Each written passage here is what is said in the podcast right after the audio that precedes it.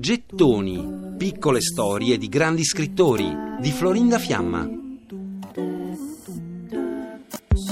Un lettore di una casa editrice a Parigi trova per caso un manoscritto su una pila e inizia a sfogliarlo. Lo legge tutto d'un fiato in poche ore e avvisa immediatamente l'editore. Sono i primi di ottobre del 1929 e a Parigi, nella sede della casa editrice Grasset, è arrivato un plico a firma Epstein. Grasset, l'editore, lo legge la notte stessa e la mattina scrive subito al fermo posta designato dal signor Epstein per proporgli di firmare urgentemente il contratto. Pubblicano anche un annuncio sui giornali. Cercasi autore che ha inviato manoscritto alle edizioni Grasset a nome Epstein. Passano tre settimane, ma non risponde nessuno. Il misterioso autore del David Golder, così si chiama il romanzo, non ritira la sua posta. A fine novembre, però, in casa editrice arriva una donna. Si chiama Irene Miroschi.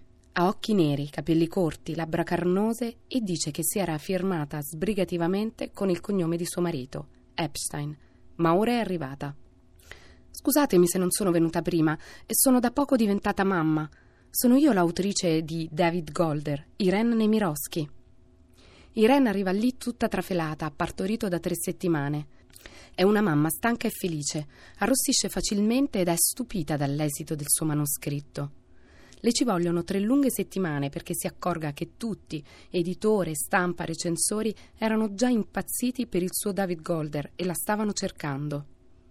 Una settimana dopo, il 5 dicembre, vengono stampate già le prime copie del romanzo e prima di Natale David Golder è già in libreria. La faccia di Golder si indurì in un'espressione di feroce diniego. Vide quelle mani pallide intrecciarsi, stringersi l'una all'altra e le dita contratte affondare le unghie nella carne. Tu mi rovini, disse alla fine Marcus con una strana voce sorda.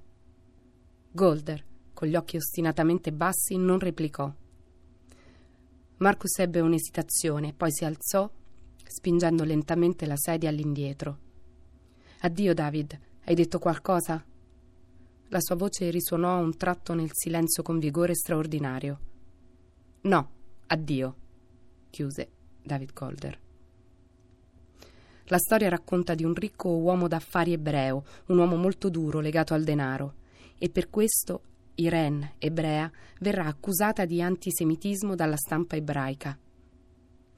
In pochi mesi diventa la grande attrazione dei salotti letterari parigini. Lo scrittore André Billy dirà a malincuore David Golder porta la firma di una donna, si deve dunque riconoscere che è scritto da una donna. Ma questo suo primo romanzo le diede un immenso prestigio letterario.